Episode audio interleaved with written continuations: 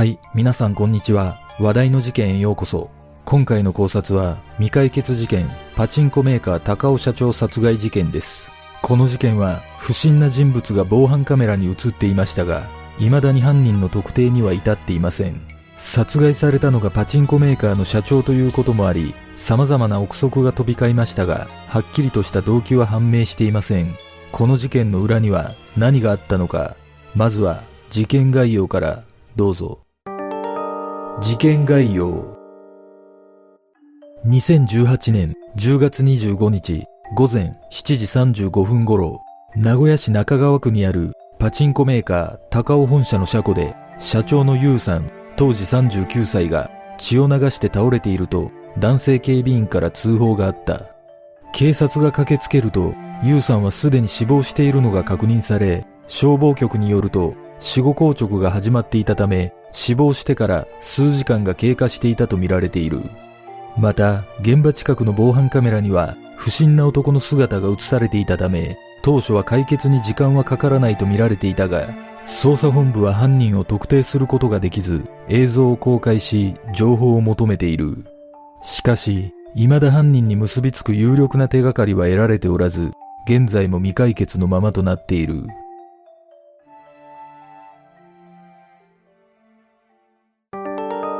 現場の状況現場となった高尾本社は近鉄霞森駅からおよそ1キロの場所にあり周囲には住宅や会社事務所などが並び近くには多くの幹線道路が通るなど人目につきやすい場所にあった。ユウさんは事件前日の24日深夜車で帰宅しようとした際に襲われたとみられ警察の調べによると会社建物の1階部分にある車庫は普段から施錠していなかったという。ユウさんはスーツ姿で車庫に止めてあった車の下に潜り込むような格好で倒れており、首と腹には刃物でつけられた複数の傷が見つかり、抵抗した際にできたとみられる防御層も確認されている。付近には大量の血が流れ、車庫から会社事務所へと続く通路には数メートルにわたって血痕が残されていた。さらに、建物近くのフェンスや会社の通路にはユウさんのものとは違う血痕も付着しており、ユウさんを襲った際に犯人が負傷した可能性があることが分かった。また、車庫内には凶器とみられる刃物が一本発見されており、車のそばにはユウさんのカバンや携帯電話が残されていた。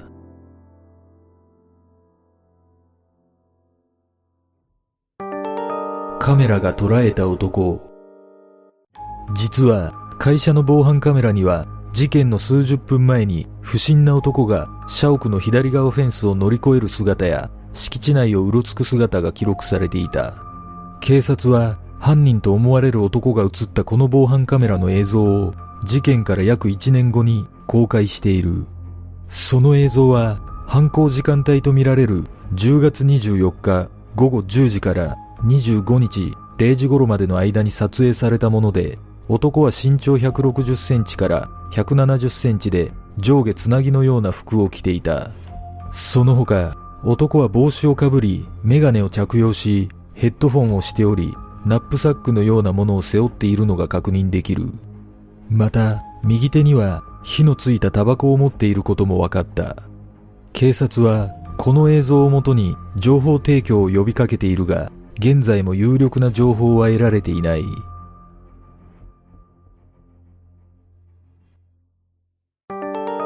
もう一つの事件。株式会社高尾は1979年12月に設立され、内部の役員構成は主に家族で創業したのはユウさんの父親だった。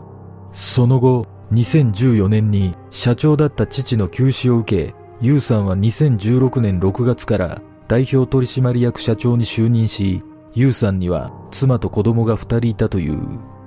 高尾を代表するパチンコ台には、ギャンブルがテーマの人気漫画、カイジのシリーズがあり、従業員220人を抱え、年商200億円という大きな利益を上げる大手メーカーに成長した。そんな中、2017年4月、ある事件が起きた。ユウさんがパチンコ業界の親睦会でフィリピンに旅行に行った際、マニラを車で移動中にバイクの二人組に銃撃された。その時、幸いユウさんは無事だったが、同行していた部品メーカーの社長が死亡してしまうという事件があった。これについて、なぜ狙われていたのかは判明していないが、この時にはすでに何者かの恨みを買っていた可能性が指摘されている。結局、ユウさんに怪我はなかったが、狙われたのはユウさんの方だったのではないかと疑う見方が当時からあったという。その後、この銃撃事件の犯人が捕まったという情報は出ていない。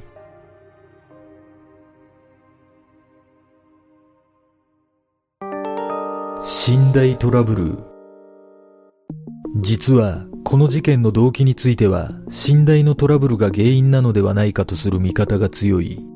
高尾は2018年6月に新作カイジ4をリリースしているがこれが後に大きな問題となってしまう。この機種はカイジシリーズ10周年を記念して制作された機種で期待していたファンも多く導入前に公開されたスペックによると時速3万発純増17個以上と超ハイスペック機で有名な初期のガロにも匹敵すると言われていた。しかし、事前の説明資料と実際のデータに大きな乖離があることが発覚し、これにより高尾は謝罪文を発表することとなった。これをきっかけに、ホールでも空席が目立つようになり、店側も稼働の悪さに台の撤去を進めるようになったが、すでに中古価格も暴落していたという。そして、この機種はスペック詐欺とも呼ばれ、ネット上では最初から詐欺と分かっていて営業をかけたのではないかと噂され、会社の評判を下げる結果になっていったという。さらに、高尾はこの問題の発覚後に、この機種を半額で下取りするとしていたが、下取りした場合のみ、信頼を安く提供するという、さらに儲けようとする対応の悪さも指摘されている。このことから、スペックを偽ったことによってパチンコ店の経営者やパチンコファンからも恨みを買っていたのではないかという見方がある。そしてこの問題は外部だけでなく内部の人間からも恨みを買うような事態に発展している。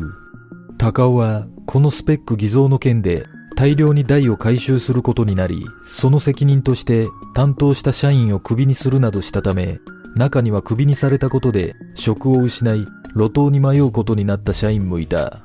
開発の失敗や偽造の責任を社員に押し付ける形になったことで、社内の人間やクビにした社員からも恨まれていた可能性がある。また、この件で会社に意見した営業マンが自宅謹慎や解雇になったという噂もあり、元従業員によると、ユウさんは社長の考え方として世話になった人を平気で切り捨てるなど経営に関してはかなりドライな一面があったとされている警察はこうした状況を把握し事件との関連がないか慎重に捜査を進めているが現在も犯人の特定には至っていない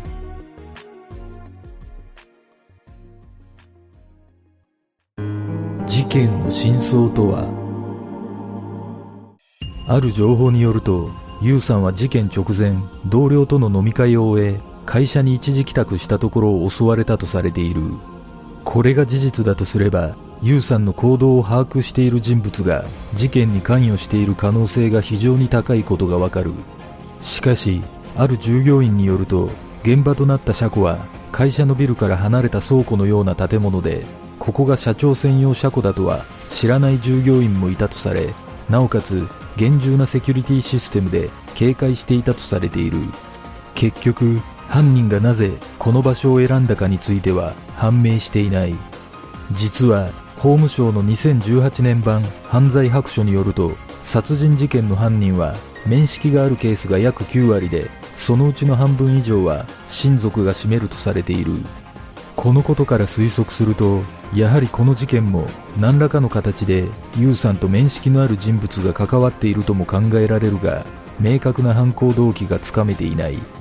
動機についてはパチンコ台の偽装の他にも遺産相続の問題やユウさんの自宅が窃盗被害に遭うなどユウさんの周辺では数々のトラブルがあったとされている。果たしてユウさんを襲った犯人は誰だったのか面識のある人物なのかそれとも面識のないケースだったのかこの事件の真相とは？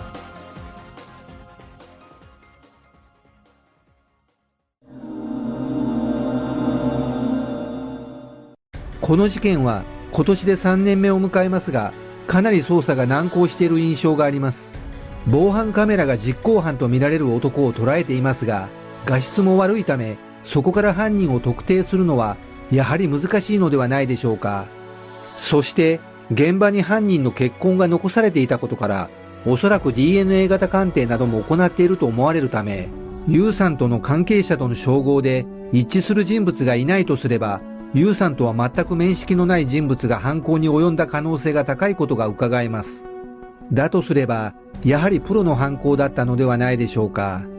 そして動機についてですが、ある情報によると、信頼トラブルによって部品メーカーやその下請けに億単位の損害が発生したという話もあるため、当時の社長だったユウさんに対して恨みを抱いていた人間はかなり多かったことが考えられます。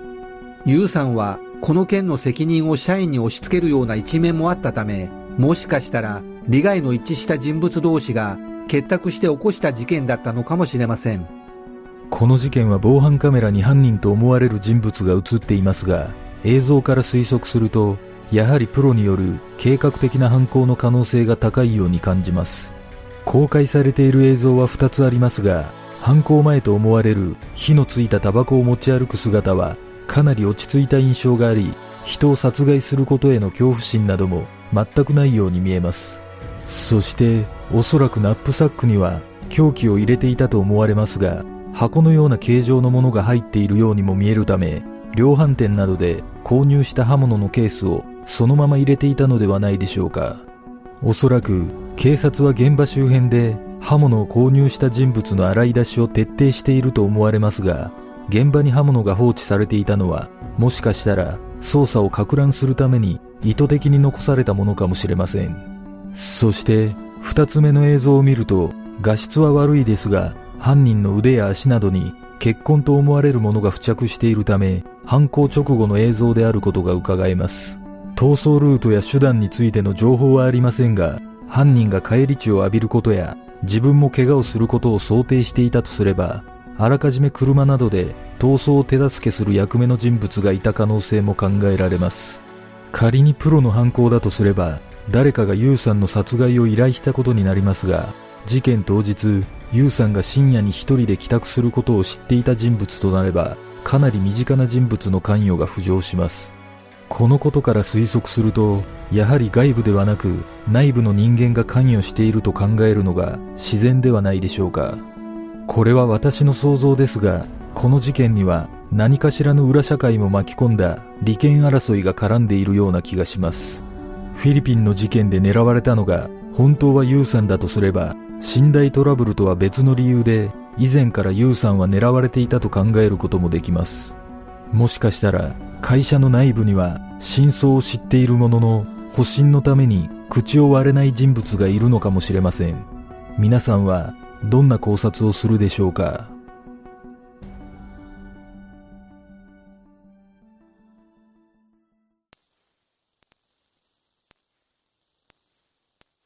では、今回の考察は以上となります。よかったら、グッドボタン、チャンネル登録お願いします。ご覧いただきありがとうございます。では、次の考察で